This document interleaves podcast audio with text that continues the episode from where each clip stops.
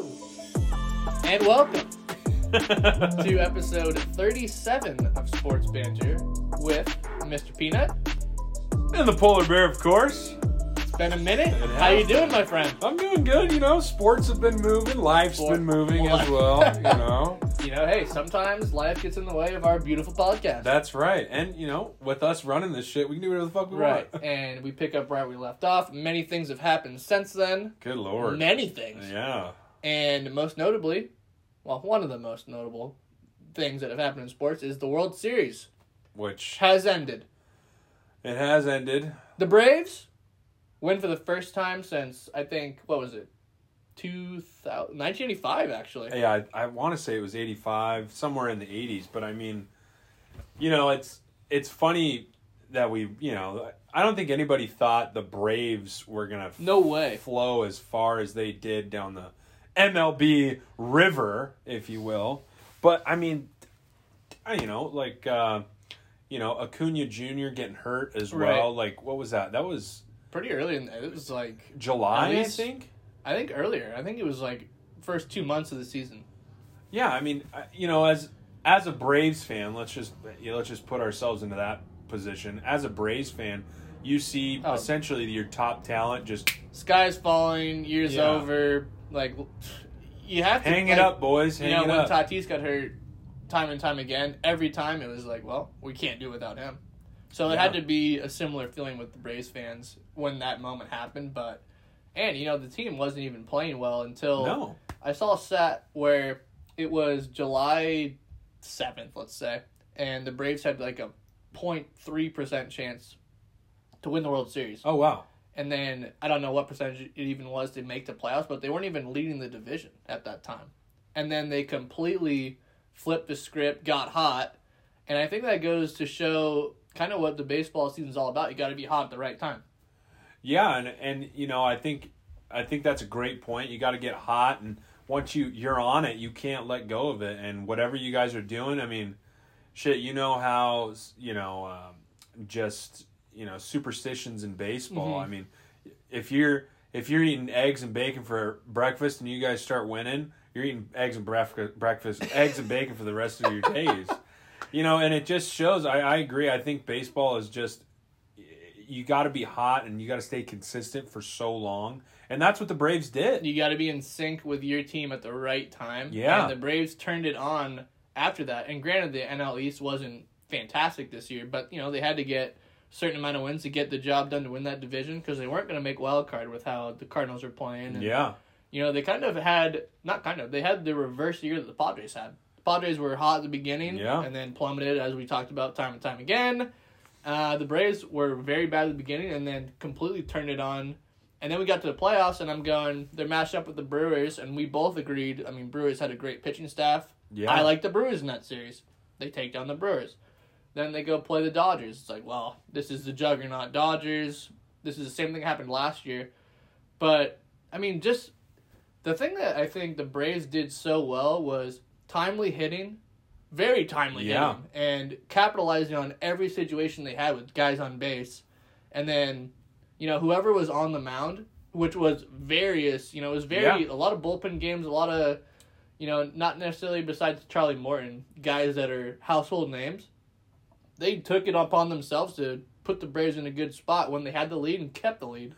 Yeah, and I think that's a testament to, one, the players, but two, I mean, that's a testament to their coaching staff. The fact that they were able to, I mean, you know, we've watched baseball for, you know, so as long as we can remember, right? And, you know, how you talked about the Padres starting early in the season and then just kind of slowly falling off that cliff.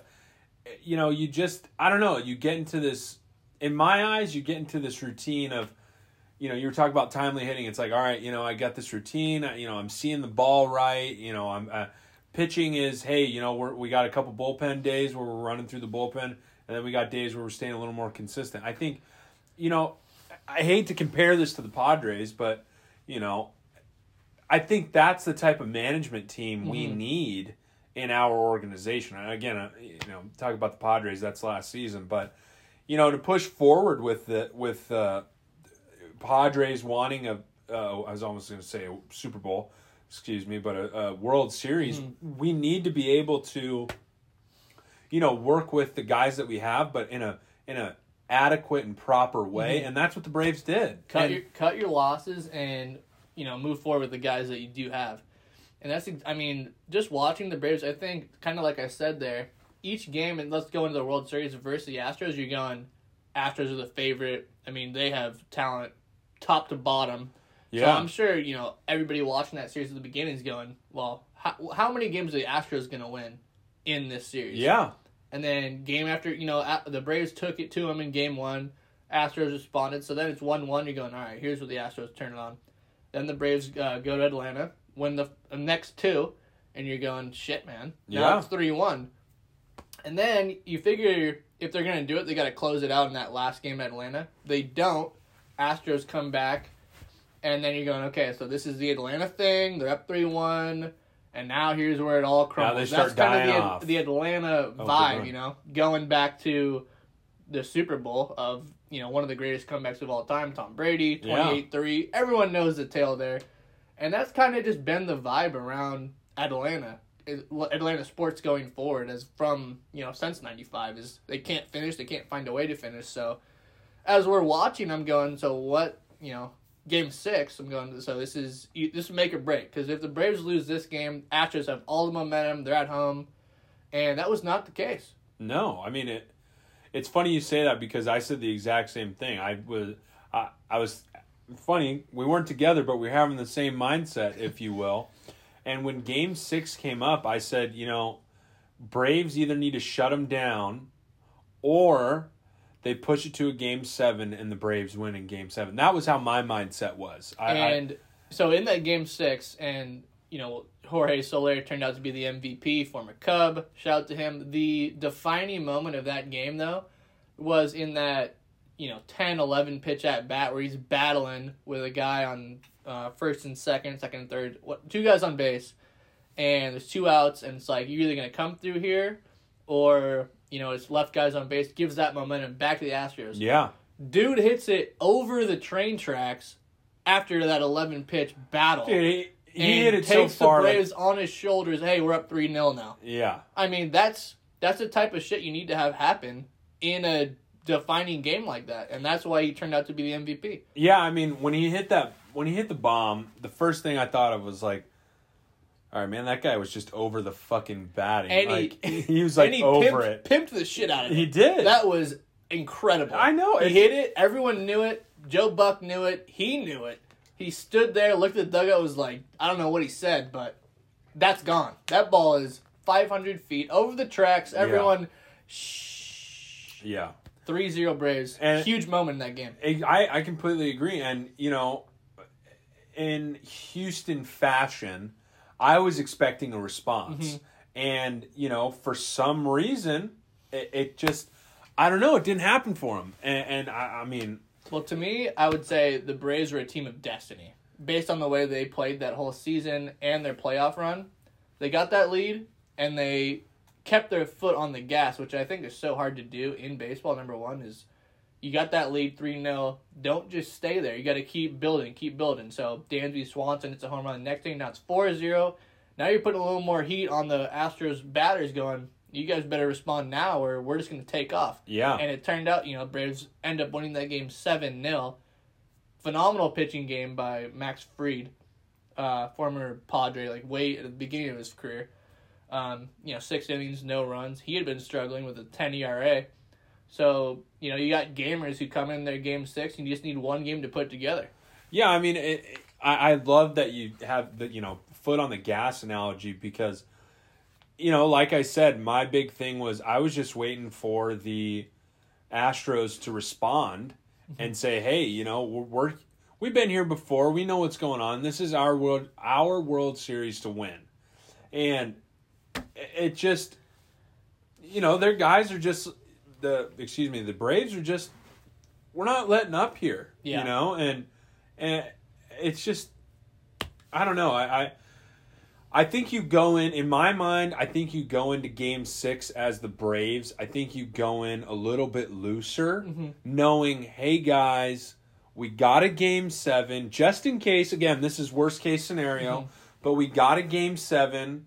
We can, you know, we can. I hate to say this, we can screw up a little bit and still have an opportunity to win a World Series. That's what I love, you know, about those little bit pushed out World Series. Everyone wants a Game 7, no matter what. Right. But I don't know. Maybe that, in my mind, maybe that kind of settled the nerves a little bit, saying, hey, guys, you know, let's just play our game, see how it goes. Right. And look how they've responded. I mean, I think them having that mentality, like, let's just play our game. And, you know, there could be some urgency there. Like, if you lose that game, then there is a Game 7. It's like, oh, fuck, we could have done this in Game 5, Game 6, closed it out. And then there's the panic there. So it goes both ways with being loose and being tight. Yeah, because you got gas on the Astros saying, like, we have to win this or we're out. Right. You know? Exactly. They're playing back against the wall. And those are great players over there, too, you know, regardless of the cheating thing or whatever. But I think that goes to the Braves manager, Snitker, who has been in the Braves organization, minor league. He has an awesome story. So, basically, he was in the Braves organization for, like, 30 years. Yep. Finally gets his shot as a manager. And, you know, when you're a manager in a million baseball games, like, you kind of seen it all, you've dealt with it all, so having a leader like that at the forefront, I think, gives a lot of peace and calm to that team of the message being sent to them prior to Game 6, and then it's like, hey guys, you know, at the end of the day, this is a game, and we've been playing well all postseason. Don't stress about at-bats, like, just do what you gotta do. Soler, you're hot. If you see a pitch, take a hat, kid, and then, you know, make something happen. Anybody can be a hero here. And I think when you got that many guys in the lineup, you know, Freeman, Albies, Soler, who played well, Swanson, the pitching did phenomenal. They put it all together, and the Astros, you know, they put it on them to where the Astros either responded or they didn't, and they didn't. Yeah, I mean, I don't even know what to say. So, I mean, for me, I just think it's cool that Atlanta gets a championship to their name after, you know, a lot of struggle, and, you know, the Atlanta Hawks have done nothing in basketball. The Falcons, like I mentioned, the Super Bowl disaster, which they obviously should have closed that out. So there is that stigma. I don't know if it goes to each sport, but there's, as if you're a fan of Atlanta, you're going, are we going to do this, or are we going to blow this like we've done in the past? Yeah, and I know, to your point where you said, you know, just their talking about their coaching staff and stuff like that, the first thing that came in my mind was, you know, it seemed like their team, it just seemed like they weren't being micromanaged. They were just saying, you're playing your game. Right. And you know what? We're either going to win this way or we're going to lose this way. Yeah. We're going to play the same way. Exactly. And again, I can't remember who's the coach you were talking about. Snitker. I mean, you have, like you said, you were talking about that experience. What that does is that just, as a player, like, hey coach, you know, what do I need to work on? You're fine. Right. Dude, it just play the game. Hey coach, I'm missing a little bit here. It's okay. Just here's a little thing. That's it. We're not again, like I said, we're not micromanaging it. And that's a big thing, because I don't know if you and I've watched a lot of baseball and football games, but you can kind of tell when players are being a little micromanaged, if you will. Even if it's not, like, super crazy. I don't know. Sometimes you get that feel with players, if you will. Or just over-managing or overthinking the situation. Yeah, that's exactly. The one I'm thinking of is Game 7 of the Cubs, obviously. I got to relate to my own experience here. But Kyle Hendricks is out there pitching a gem. Cubs are up 5-1. He's giving up, like, 2 hits, and Madden takes him out in the 5th inning. It's like, well, wait a sec. Why are you doing that? Like, this guy's controlling the game. Now we're going to... kind of you're throwing off the mojo of what we had going. Exactly. And my personal thing on that is I think Hendricks could have pitched like 8 innings, given up 2 runs, and we would have been fine. It turned into this whole, you know, rain delay, and Cubs won the only way they could win, which is phenomenal drama for everyone.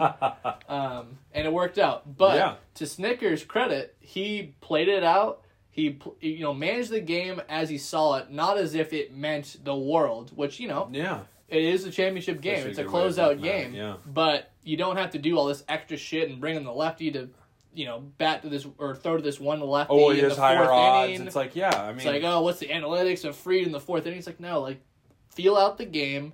He's pitching, you know, he's pitching fine. He's not walking anybody. He's getting contact outs. Like, let's just let this play out. And if he gets in trouble, then we'll address it. Yeah. But I'm not going to expect trouble before it happens. And just touching up on the Braves World Series, I think it's good for baseball. Yeah. You know, as a guy who didn't have a dog in the fight, I watched every game. Mm-hmm. It's good to see a team that doesn't always win. And yeah. I like the Braves' history. I like the fan base. It's electric over there. Anymore. Huh? Hell, they're still the Braves for now. The shop lives, but that's a can of worms. But moving into the NFL, we're in Week 9 now, so the playoff picture is starting to form.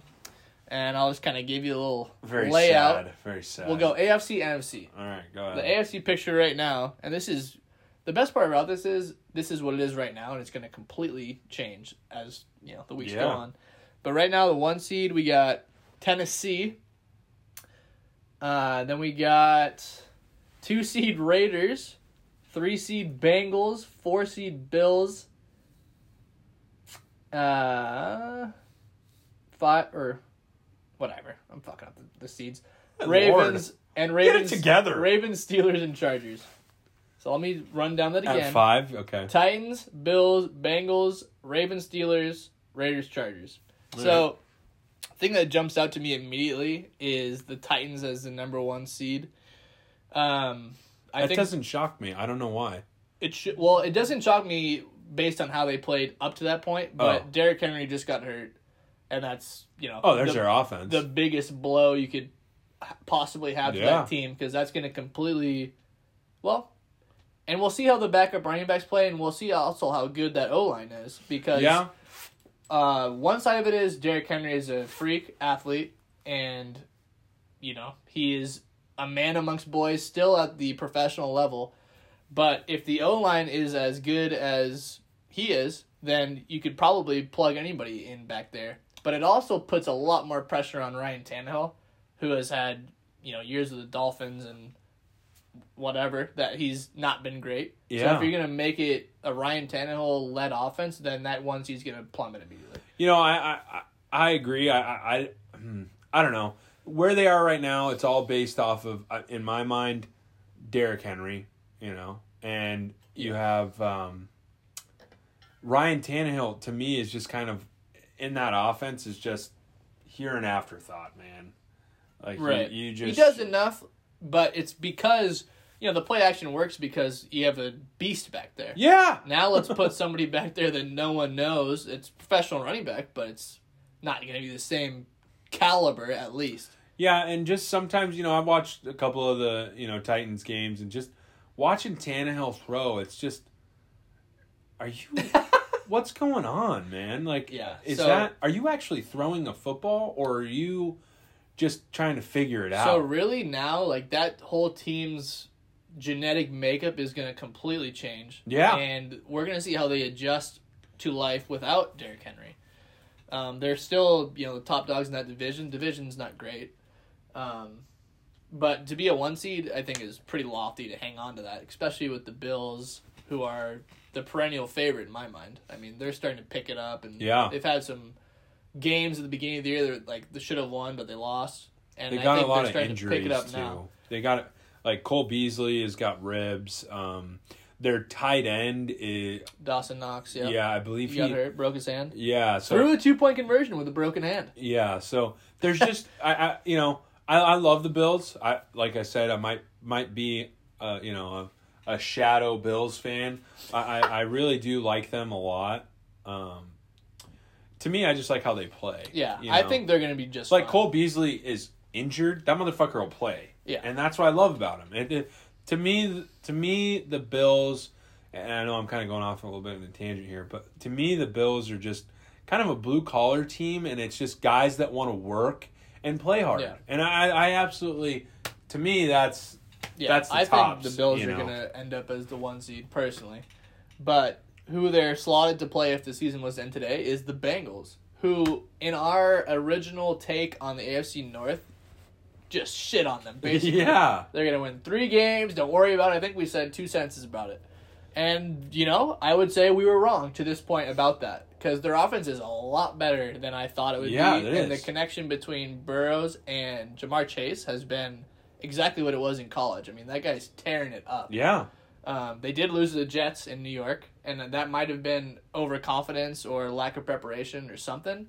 But that goes to show you can't do that in the NFL because these are still professional teams. And you go into somebody's place, they're not waiting to get beat. You're going to have to beat them. And I think that's something the Bengals have to learn. You know, and I think a lot – I think, like you said, there's maybe two sentences. And the biggest one was I just don't think Joe Burrow is ready for the NFL. And, you know, he's kind of giving me the middle finger. And I I appreciate it. You know, like, hey, man, you've stepped up. They're kind of a fun team to watch. They've won against some good teams. They've lost against some bad teams. But if they're going to stay in the playoff race, you know, you're going to have to elevate their play. Like, who are they playing this weekend? I don't know who they're playing, but I took them in my... Oh, they're playing Cleveland, actually. A mess. Oh, let's gloss over that. Good Lord. And then the next two teams, Ravens, Steelers. I think kind of a similar development there with the Ravens are, you know, started out kind of slow, but they're picking up their stuff. Lost to the Bengals, which was probably good for them to get their ass beat at home. Yeah. I think just a Harbaugh-led team and the success the Ravens have had in history, I like them to stay in the playoff race the entire year and make the playoffs. I mean, we've talked about Lamar Jackson's growth and having him as your quarterback. You know, it's going to be – he'll have some bad games, but he'll have a lot of good ones too. And he's a tough guy to account for week to week. Yeah, he's just hard to control, man. Yeah. And then the Steelers, very interesting, the Steelers, because I think their offense is like one of the worst in the NFL. But their defense is phenomenal and keeps them in games. And it kind of reminds me of Bears teams of old that are good, where if you can get like 21 points, we're good. 17 points, we're good. I dropped their defense, actually, with one of my leagues. Well, they just don't give up many points, but they're not going to win because Big Ben's putting up numbers. Like, if you watch how their offense operates, it's very much boring, running the ball, slow. They don't throw. I mean, Big Ben can't really move anymore. So, but they're finding ways to win games. No, that's part of it. That offense is definitely surrounding itself by Big Ben, and it's boring bullshit is what it is. This is what it is. It is most likely in my mind, and again, I'm making a total asinine comment, but it is a dumbed down offensive playbook. Yeah. And a lot of quick throws, and Big Ben is get it out of Ben's hands because he can't move anymore. No. He used to be a phenomenal scrambler. He's old, like he's played forever, and I get that. But the offense from when Ben was young and they were Super Bowl contenders to what it is now is like they pretty much just give it to Najee Harris like 60% of the time. Yeah, they're like get us into field goal. I'd love to see that stat actually to see what their percentages in because they have good receivers too. Claypool, and they did have Juju. He got hurt, but you can't throw deep. But he can't throw deep anymore, and I think that's when you're gonna play against the Bills and teams that are like Ravens, teams that can score. I think if you go up on the Steelers, it's gonna be tough for them to. Well, any team that's more versatile, which is almost every team in the league, so they're an interesting one to watch going forward. Boring a little bit. But. And then Raiders, Chargers, which the Raiders are the 2 seed, Chargers are the 7 seed right now. I see that like flipping. The 7 seed is the extra seed that the NFL has added to the playoff mix. The Raiders have had a bizarre, crazy year. Don't have to get into that, but how the fuck are they a team still? Right, they have a lot of adversity, and credit to them so far for getting over it, but. I don't see them as, like, that great of a team. I mean, you let the Bears come in there and wreck your shit. Bears are no good. So I think that kind of will fall off, and maybe we'll get another team to come in. But on the other side, the Chargers are doing exactly what the Chargers always do. Great start to the year. You're like, wow, this team's unbelievable on offense. Pretty good defense. They got a lot of talent. They're 5-1. Like, wow, what a team. And then they play the Patriots at home, can't beat them. They just find ways to lose. Now they're 4-3 on the almost outside of the playoffs. But as the Chargers go, I'm sure it'll come to the last game, and they'll have to have like two teams lose, and it either will happen or it won't. But that's kind of the Charger way. I mean, you kind of hit everything that I was going to say about both those teams. I mean, the one thing I have to say with the Raiders is, I do agree. I think they've had a lot of adversity this year. do I see them flipping, like you said, you know, Raiders, Chargers flipping? I actually agree with that. I don't know. The Raiders are just... Well, the adversity has only been enhanced with the Henry Ruggs situation, so I don't know. I don't know how that affects a team. It's got to be brutal. Yeah, and I just... You know, I think the Raiders were just... I think they're holding on. Yes, that's a good way to put it. And I think they're just working with what they got. Chargers, on the other hand, they're... You know, I hate to say this because I hate them, but they are a well-diverse team. But, you know... Offensively or both? I think both. I think their offense and their defense is good. Yeah. I do think, though, that Air Bear has a lot of pressure on him. So he's... I think, I don't know, he got so much accolades early in the season. I mean, even Drew Brees said, like, you know, he's the next top dog. I mean, that's huge. And, you know, I don't know, there's a lot of expectations there for him. And I don't know how it's going to go. Yeah. And we're talking about Green Bay, Tampa Bay, LA Rams, and the Cowboys, and the Cardinals. All those teams... I'm fearful of them. ...are phenomenally and similarly built. You know, the Tampa Bay is the defending champs, so that's always going to be a mystique with Brady, and they have some injuries they're going through with Gronk and pretty much Gronk. I don't know about you, but defensive secondary. I don't know about... Yes. I don't know about you, but, you know, the Patriots have been... No, excuse me. I think of Tom Brady, I think of Patriots. It's 2021. I know. Sorry. No, but the Bucs, they just have, and again, I don't know if you've noticed this, but to me, they've kind of playing very steadily, like under the radar, you know, they, which I love. I mean, I think they are dealing with a lot of shit in their secondary, and they are. I mean, they got injuries out the ass, but I just like how they've been playing. Just kind of keep it mellow. You know, we're Super Bowl champs from last year, but hey, we're just we're not boasting who we are, but we're staying confident and we're playing well. And, you know, having Brady as your leader, and has been in the regular season grind his entire, you know, like he just knows how it goes. Yeah, he does. And like one loss here, one loss there, like he's going to put it back together. So I agree. The Bucs will be in the picture. Green Bay is the 1 seed right now, which has been really interesting because as a Aaron Rodgers fantasy owner, it is not purely because of him. Like he's done enough to win games, but he's not putting up like crazy numbers like he did last year. And they're still finding ways to win games, most notably versus the Cardinals in Arizona last week, which was a huge game. I mean... And what a game. Yeah. It was an exceptional game. Yeah. And, you know, the ending, I mean, you know, if you haven't seen it, spoiler alert, goddammit. But, you know, just... Crazy ending. To lose like that as a player... That's a really tough pill to swallow. And if you didn't see it, there's 11 seconds left. They're on like the 5-yard line. They're closer than that. And they throw a back shoulder fade. Receiver didn't turn around, and the Packers corner, unbelievable play. Yeah, one hand tipped it to himself. Game over. And he stutter stepped his feet in, and he caught it. And it's just, you know, Kyler Murray got hurt the play before that. I mean, he was not ready to run the play, in my mind. How I saw it was he is fucking hurt. I mean, he could barely move. Mm-hmm. And if you watch how he threw it, he just hucked it up there saying, hey, here you go. Catch it. And, you know, rush a play, you know, not hearing what the full play call is. Who knows what happened in that huddle? But whoever that wide receiver was, that guy was blocking for he wasn't even looking.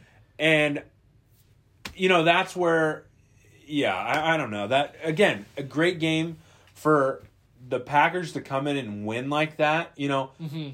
I will say I love what you said earlier is, you know, Aaron Rodgers has been doing enough just to pull out wins. He hasn't been putting up crazy numbers. But that game versus the Cardinals showed, you know, that he's leading the team to these wins, whatever the score is. Well, the team's up to the challenge too. Yeah. I think it's the main thing. Yeah, and then, you know, to win, you know, in my honest opinion, Arizona definitely should have won that game. It got lost by a mistake, which that's sports. That's football, yeah. And, you know, I'm not knocking anything on the Packers, but that should have been their loss. And yeah, and I think it was a matchup that could be like the NFC Championship going forward. Yeah. But, you know, with that game, we'll have to see like where that game would be played. Maybe now it's in Green Bay if they continue on. Mm-hmm. But the Cardinals are still, you know, they lost that game, but that doesn't mean it's Panic City at all. They're a great team. I mean, they played – that game was very back and forth. They have great defense. Kyler Murray can extend plays. I mean, they're a fun team to watch and to be feared, certainly. Yeah, and they remind me a lot of their division foe, the Rams, who are right there too and can score at will. And, you know, they've only lost one game. I don't know who it was to. But they've taken care of the Bucs. They've beaten a lot of teams. I'm a huge Rams fan. Like, they're in it to win it. They just traded for Von Miller. Huge trade, in my opinion. Yeah. You just bolster your defense with a guy who's already won the Super Bowl, who was a Super Bowl MVP. Pair him with Donald and Jalen Ramsey. I mean, that's a top three defense now. I don't know how long it takes to acclimate him to, but I don't think it's going to take that long. No. Like, go get the quarterback. Go get him, Von. Go get the quarterback. We'll let you know where your gaps are. Exactly. But I mean, that team is built to win. Like, I saw a stat that the Rams have, like, 3 picks in the draft next year because they've traded them all for various players. Like Stafford and Miller and, you know, guys that are going to help them win the Super Bowl this year. So they're in it for now. You know, and at the beginning of the season, I said it. I'm just so happy to see Matthew Stafford succeeding on a successful team. And it really does, you know, I've said this jokingly that the Lions is where players go to die. Well, look at them now. I mean, come on, man. That doesn't show how good Matt Stafford is. To even eke out, like 5 wins with the Lions? Like, they are winless. Yeah. And poor Goff, he's going, shit, man. Yeah, and like I thought it was okay. Now I'm, like, trash. Yeah, and like I said earlier, too, I think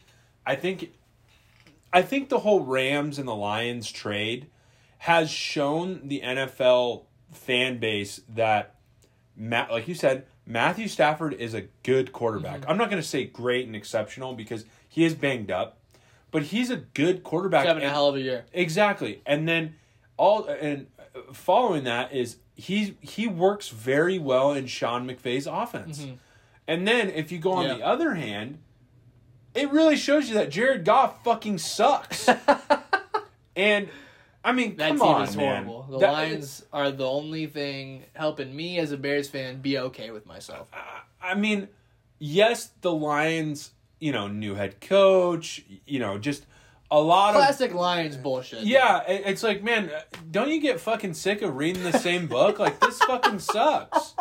So, it's just... You know, the excuses for the Lions are out. Like, you guys have sucked for so long. Yeah. And in my mind, you've ruined Matthew Stafford's career. Because he was there too long. Yeah. And, you know, Matthew Stafford, if you listen to him, he's very loyal to the Lions fan base. He's loyal to Detroit, which is great. But it just goes to show you that, oh, man. He's good, and Jared fucking sucks. Like, there. I said it. You know. Oh, hey, Siri, you want to talk for the podcast? Yep. Good Lord. You know, just Michigan State, I'll be honest, in the beginning of the college football season, I didn't see them. They were not on my radar at all. And for them to come out and be 8-0, I mean, that's exceptional, man. Yeah. I would say the top 2 teams are on their own accord. Yeah. Georgia is a phenomenal team. I mean, I'm looking forward, and I'm going Georgia and Alabama are going to face each other in the SEC Championship if everything plays out. Which is like, and I hope it does. Ago. Yeah. And that was a phenomenal game when it was then. Georgia's a much better team now than they were then. Georgia's defense just doesn't give up points. I mean, it's a very hard thing to do in today's football to not give up points. Yeah. And they are on their own echelon of defense. Yeah. But when you match up a team like Alabama who's won a million titles and you know, they are phenomenal game planners. That is going to be the championship game before the championship game, and it might end up being those two. But the real topic is the 3 and 4 seeds, because we have Michigan State, who's there because they just had that incredible win versus Michigan. I mean, that game, I watched that start to finish. Gus Johnson on the horn. I watched that in the pool. You have to hear Gus Johnson call a game, because he is just incredible. And that, you know, that back and forth of that game was perfect for his style of commentating. But, you know, I don't know how good Michigan is to begin with, so it could be an overhyped ranking there. Mm-hmm. And then you throw Oregon in the 4, which I think is kind of, I kind of feel like the committee throws these teams in there like now, so they'll be like, oh yeah, see, we're including teams, and then at the end you get your same 4 that you're gonna see. Well, and I think just to piggy off that real quick is I think, you know, that Oregon beating Ohio State early, right. I think that was a huge like, whoa, who's Oregon? And dude, yeah. Oregon's good, you know. And I do agree with your, hey, I think we're just kind of putting them in. We'll see them start to trickle off, and then we'll get the real contenders in there. Well, for me, it's Cincinnati has been in the top 4 the entire year, and now it's like, now we're going to really talk the championship, and they get booted out because of who they play and their conference, you know. And that's been the qualm that small conferences have, is like, hey, we can only play who's in front of us. And, you know, Cincinnati's played, I think Notre Dame is their best win of the year. Yeah. It was at Notre Dame. And that's a big win. You know, you're going into South Bend. Story, it's a tough place to play. Not that Notre Dame's a great team, but they're still, you know, top 15. So I think, you know, being an undefeated team and getting thrown into the, you know, 6th seed when you're undefeated, and, you know, Oregon comes in there who's lost to Stanford. If you're Cincinnati, you're going, oh, we're getting disrespected right out the gate. Yeah. But it's up to you, if you're Cincinnati, to continue winning and put the pressure on the people that make these selections to get you back in there. Because, number one, they want to see good football when it comes down to it. Oh, yeah. I agree with that. Not that Notre Dame's upheld their, you know, end of the bargain when they get in the playoff. So that really shouldn't be the case. If Cincinnati goes undefeated, I think Cincinnati should be in the top 4 if they end up undefeated. It's like, you know, we schedule stuff out years in advance, and we're in a conference that we're in a contract with for 10 years. Yeah. What do you want us to do? And that was a conversation like 10 years ago when Boise State was good and they never got in the BCS Bowls. So if you're going to give a one-loss team the go-ahead, then they better be fucking good. If you're going to overstep them with an undefeated team. And then Ohio State and Cincinnati are on the outside looking in. But, you know, as we get closer to the end of the season, there's always one or two crazy upsets that run the whole gamut of who's in that top 4. And I see Georgia and Alabama staying there and staying undefeated until they meet each other. And then 3 and 4, we'll see what happens there. Yeah, 3 and 4, just like you said, I completely agree. It's just, it's kind of a crapshoot, if you will.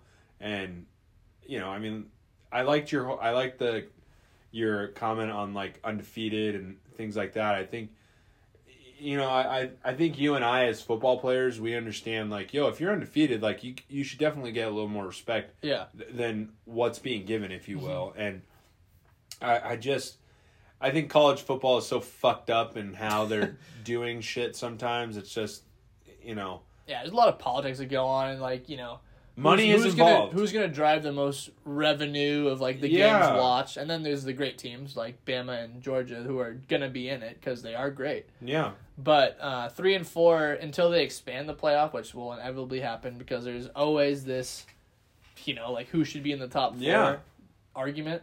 But at the same time, like, Iowa was number 3, like, 2 weeks ago. Yeah. And they got their ass beat by Purdue at home, and now they're, like, 15 or something because they lost to Wisconsin too. So a lot's going to change. We got at least 3 weeks left. I'm not sure the exact number, but there's going to be some shit that goes down. Oh, that sucks. And the conference championship games play a huge factor in who gets these last seeds.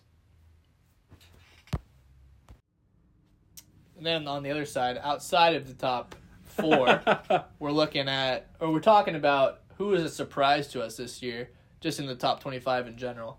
To me, it's an easy one. It's Wake Forest, because they have been trash for years. Like, I don't think Wake Forest has ever been on my radar of anything. They've been like a 6-win. They make a bowl game in like the Emerald Bowl and you know, Kentucky somewhere, and I pick Tulane, and I lose. So yeah, but they are number 9 in the nation, undefeated. Like we were kind of talking about with Cincinnati, they haven't played, and Cincinnati's a better, you know, better team, better schedule. But Wake Forest has not beaten anybody worth noting. Let's just say that so far they're undefeated. But they have a big game versus NC State, who's in the top 25 too, in a couple weeks. So that'll kind of be the defining point for their season. Will it push them to the top 4? Absolutely not. But if they win that, you know, you could have a comfortable 7 seed or 7 ranking. Yeah. And then get yourself a nice BCS bowl and, you know, at least have that kind of respect of, hey, we're Wake Forest and now we're going to play, you know, Texas A&M or somebody with a big name and a great opportunity for a bowl game. You know, they've had some crazy high-scoring games. I haven't obviously had a chance to watch Wake Forest. I don't know where I watched Wake Forest. That's not on my radar to watch. But good to see a team that's generally, like I said, 6-win team or worse. And, you know, they're climbing the rankings, top 10, probably for the first time since, you know, bread was invented. I don't know. So Wake Forest is mine. What about you? Mine are 2, actually. Actually 3. Wake Forest was definitely one of them. And then my other 2 were Fresno State and San Diego State. I mean, San Diego boy, I like San Diego State. I'm just tossing them up like, hey, to have them in the top 25, like, absolutely, that's exceptional. And it's great because, you know, as a team without a football, or excuse me, as a city without a football team, that, you know, that helps, you know, and it makes me feel better. We're starting to rally around that. Got the stadium being built for next season. Exactly. So that's what I'm saying. There's momentum going into that. You need, which is nice. For San Diego State, for them to have this new stadium, they need to succeed. Boom. Yeah. Done. And 100%. being in top 25, you're doing that.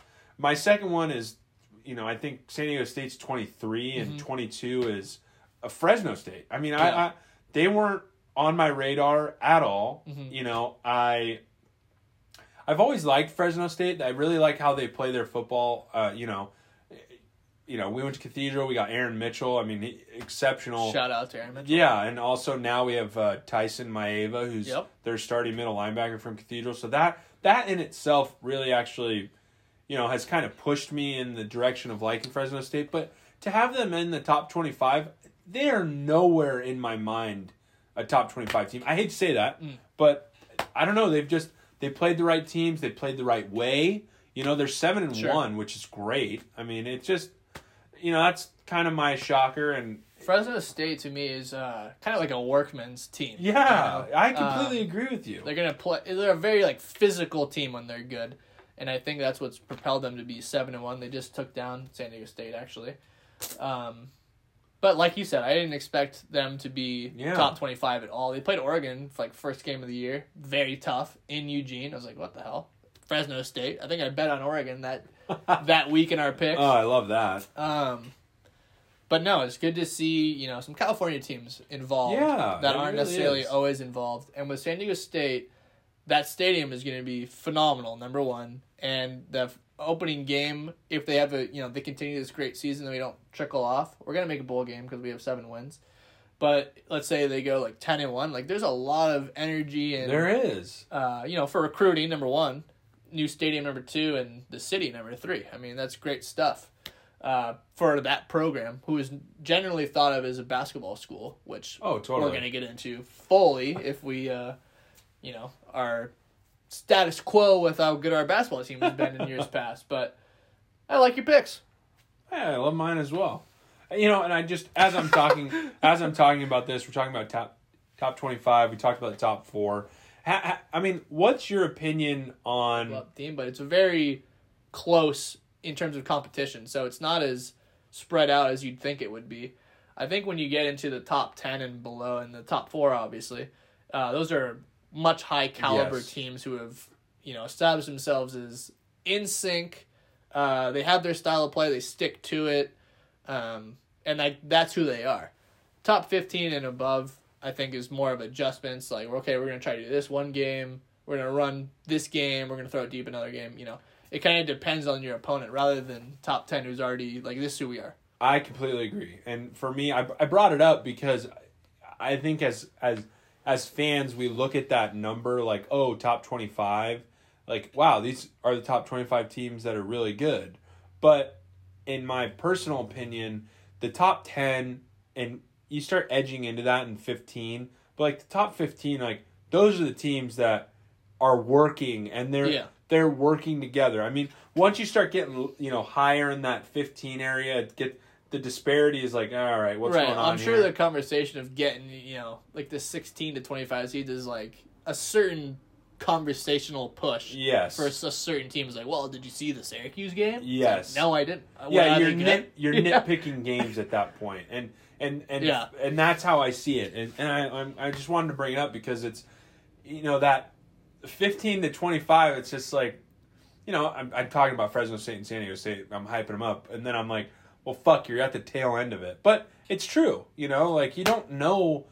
Yeah. That, and I kind of like how you said it. It's kind of like, well, did you see the Syracuse game? They beat them out. It's like, who the fuck is Syracuse? Yeah. You know, it's just as whoever's doing those rankings, you're like I said earlier, you're nitpicking games to make a decision, and I just think it's kind of interesting. And on a side note, for the city, like just selfishly, if the San Diego State could be at the Holiday Bowl this year, where they're playing at Petco, it'd be phenomenal for the new stadium push forward. I mean, everyone's excited about it just because that stadium has been talked about forever, and now it's actually happening. So, if that was to somehow happen, that would be electric. Whoa! Seemed a little pushback there. I am, and there is a little bit of pushback, and the reason why I say that is because the expectations for this season were so high for us, and to have our just fucking teeth kicked in like it was, I'm a little sour. Not saying I hate the Padres. It's just I'm a little sour and still sour. How about that? Yeah. There we go. And Bob Melvin, you know, I have not looked into his pedigree, if you will. I do like that he's a catcher. To me, I think catchers as head coaches are, I don't know. Just understand the game a little. Yeah, you know, because in my mind, catchers are the quarterbacks of the baseball team. You know, a lot of people don't understand that, you know, catchers are really running the game. Mm-hmm. And if you have a very good catcher, your team is going to be very good. And, of course, everyone else is kind of flowing into that. But, you know, catchers are running games. Like, hey, this is what we're pitching here, you know. And if you watch a lot of baseball games, I know I'm diving a little too deep into catchers, but if you watch some baseball games, catchers are looking over at their head coaches saying, hey, what do you want to pitch here? Where the good ones are like, I fucking got it, and I'll look at you if I need a little help, you know. And I love that. But I think, I don't know. It's we had Tingler for 3 seasons? 2. 4. Yeah, I mean, dude, that was plenty.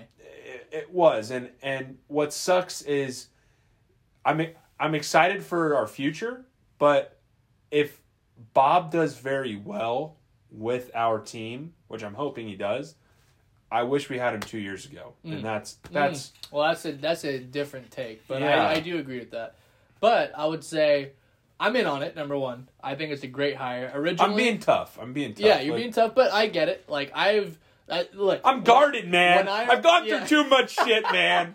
When we got the news in my group chat, I said weak, just instantly. I said that's weak, and then everybody else like, what do you mean? Like he's a great manager. Like he's gotten the A's to be a playoff perennial team each year, and I was going back and forth, and then I just like thought about it to myself, and I just go, you know what? I think I'm just anti whatever the Padres choose immediately. And that's how I could be now as well. And I'm like, I just think we've done so many horrible hires as managers. Like Andy Green sticks out tremendously. Oh, you don't like Andy Green? Because he was awful. He was a great guy. Granted, that team stunk, but like, dude, come on, give us something. Yeah, give me a little fire at least. Andy Green and then Tingler, it's always been like, well, we're going to take somebody who wasn't a manager and, like, we're going to make him a manager. Yeah. So that was in my head. After looking up Bob Melvin and his pedigree, as you said, first of all, he's a player's coach. The players that he's coached have had nothing but great things to say about him. That's good. I watched his press conference, and you know, I just see a guy who's kind of been doing it for a long time. And first of all, the A's don't spend any money, and he's gotten that team to be successful. Mm-hmm. Say it's Moneyball or whatever, but the dude in the dugout's got to do something with the talent that he has. So that's, you know, name like four players on the A's. Couldn't do it. Ricky Henderson. So if he's doing that with them, and we have all this talent on our team, like you said, wish that happened 2 years earlier, because of all this talent, I think it presents a different dynamic to the clubhouse of, first of all, a guy who is already respected in the baseball community as this guy's been a manager forever. Like, he knows what he's talking about. Okay. And he's going to present himself that way. Like, and, you know, he's not like a dick or anything, but I'm saying... No, gentlemen, I've been here. Follow my ass. This is what we're going to do. You guys have tremendous talent. Like, I'm just here to put it all together. And I think when you have a guy, and, you know, it reminds me of Snitker, actually, where the guy that's been in that situation and kind of has that voice that makes sense and isn't panic-driven and is just a guy who's going to try to figure out how to maximize this talent that he has. I think he's exactly that type of guy that we need. When last year, that was the biggest problem, is like we're reeling, and there's really no direction. And, you know, as fans, we're hearing... the clubhouse is, you know, going south, and Tingler doesn't have any control of that. I hear that Melvin is, he's like a player's coach, like I said. He was a player, and he also is not afraid to have those tough conversations with players when that has to happen. I think that's crucial to have that relationship with players. Your team want that, man. Yeah, because if you have a leader that you're looking toward as somebody that's genuinely trying to help you maximize your talent instead of just a guy... who is saying it to say it, or is saying it but you don't believe what he's saying, I think that is a massive difference. So, for once, the Padres have brought in a guy who has experience. And I think that is exactly what we needed when we should have hired, you know, somebody else before Tingler. We needed a guy, you know, whether it be a Buck Schultz or somebody that was already had experience. Or, you know, I'm just saying a guy who's managed before. No, I instead understand. Of a Tingler, it's like, all right, we're going to throw this rookie in here with these other young, talented kids, and, like, we'll just see what happens. It's like, well, that's really not the genetic makeup. And where's your street cred? You know, like, exactly. Man, like, so when things are going south, it's like, well, this guy doesn't know what he's doing. Like, you can't do that to Bob Melvin because he's already won a World Series before. So I think it presents a win-now dynamic. And you have a guy who's not afraid to, you know, establish a method of playing and establish... And here's another thing. I just thought of this. Tingler, who knew where anybody was going to bat in the order on a given day? Good fucking God. I don't even want to fucking talk about it. And I don't see Melvin as that guy at all. Dude, come on. You're Fernando Tatis Jr., you're going to bat first. You're Fernando Tatis Jr., you're going to bat third. Like, it's going to be one or the other. I don't think he's going to be putting Grisham. He's not going to be putting Grisham at first and then ninth. You know what I mean? He's a guy that has a plan of action, and he thinks it makes sense, and he's going to stick to it, and it's either going to make sense or it's not. And I'd much rather have that guy than a guy that's just circulating the lineup, you know, putting Will Myers batting second, putting him batting seventh. It's like there's no... Once you start seeing that as a player, you're going, we don't have any idea what we're doing here. We're just trying to make shit stick to the wall. I'm a first baseman, not a fourth baseman. Like, what the fuck's going on here? Like, so I see a guy's coming in to have structure for the team, and I think it's exactly what we need. Whether it works or not, I don't know. We're still the Padres, and I'm hurt just as you are. But at least it's a step in the right direction methodology-wise, as, you know, an experienced manager coming in who... Even the way they got him was that he was under contract with the A's, and he just, you know, somehow wanted to come to this talented team, and they allowed it to happen. So really, we should have had to give up something for him, but we didn't have to, because it just, like, the GM of the A's let him go, basically, for his best interest, because he was there for so long. So I like him. Hopefully we can have a better year. I mean, my God. For the team that we have, we can't be having under 500 seasons, and, you know, we'll go throughout the year on our podcast, and if it's going south, I'll let you know that he's a piece of trash, but for right now, I think it's a good hire. Playoff preview of the NFL, which is starting to take shape. A lot of content there that'll kinda change scary. Week to week. That I know, week 9 already. Go down, man. I don't like this. And then that goes into the, you know, college football playoff as well, where the rankings are at. We got Georgia, Bama, who? Michigan State and Oregon. Which I'm sure 3 and 4 will be interchangeable. We'll see if there's a massive upset with Georgia and Bama. I think a lot of people expect Georgia to stay on top, but we'll see what happens. That's the beauty of week to week. Any given Saturday or Sunday. And then Bob Melvin, our new knight in shining armor. Yeah, sheriff. He's our new sheriff, man. Yeah, maybe he'll tell Paddock to stop calling himself the sheriff and just, like, pitch a good game. Yeah. You know, just focus on a win. How about that? But, Polar Bear, what do you got for the good people Sports Banter? Thank you guys for being patient. We have been a little slight hiatus, if you will. You know. But, you know, we got lives, if you know. I'm not to say that sports weren't about it. We just didn't have, you know. Right. Scheduling wasn't working as usual. But, yeah, we did, you know, again, love coming back to you guys. Again, sorry for so long not chit-chatting about sports, but, you know, just, again, make sure you're following our Instagram _sports banter. We also have our link tree on that, which will jump into our podcast and also our blog status. So, again, just continue to interact with the page. Jump on there. Give us likes, comments. You know, I don't know if you can give us... Yeah, you can give us a review on our podcast. Damn right you can. But, yeah, an exceptional episode. Again, you know... Bob Melvin started. Get him in. Love to kind of be around that clubhouse right now. So maybe we need you in there. I'd love to be. Crack in some skulls, kid. Dude, I love. Yeah. Sports are just. Yeah. They're just the tops. And for me, yeah, the tops, man. And being around a fucking clubhouse, locker room, it's just nothing like it. No, nothing can touch. And that, I mean, it started our podcast. Shit. But for episode 37, Sports Banter. Out.